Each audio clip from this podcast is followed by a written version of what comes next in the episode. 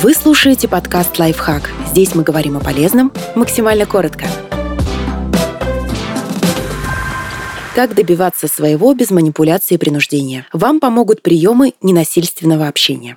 Что такое ненасильственное общение? Это что-то вроде системы, которую в 1960-х годах придумал и описал в своей книге «Язык жизни» американский психолог Маршал Розенберг. Вот сравните. Насильственное общение может звучать так. Вы совершенно не следите за своими детьми. Они носятся по квартире и мешают мне работать. Прекратите это безобразие. И в противовес ненасильственное общение. Я работаю из дома, и мне очень нужна хотя бы относительная тишина, иначе я не могу сосредоточиться. Я понимаю, что дети бывают очень шумными и подвижными, а успокоить их иногда очень сложно. Но, пожалуйста, попросите их быть потише. Спасибо.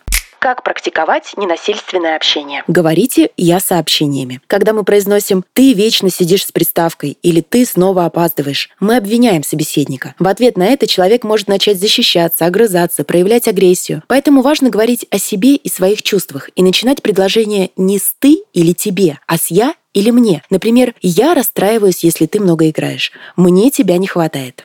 Избегайте повелительного наклонения. Помой посуду, позвони клиенту, Выключите музыку. Подобные фразы звучат как приказы, а людям не нравится, когда им приказывают. Попытайтесь сформулировать просьбу более мягко и вежливо. Не давайте непрошенных советов. Они могут нарушить личные границы и принять форму психологического насилия. Поэтому лучше дождаться, когда человек попросит что-то ему посоветовать, и только тогда высказать свои мысли. Причем не возвышаясь над собеседником и не пытаясь задавить его своим опытом.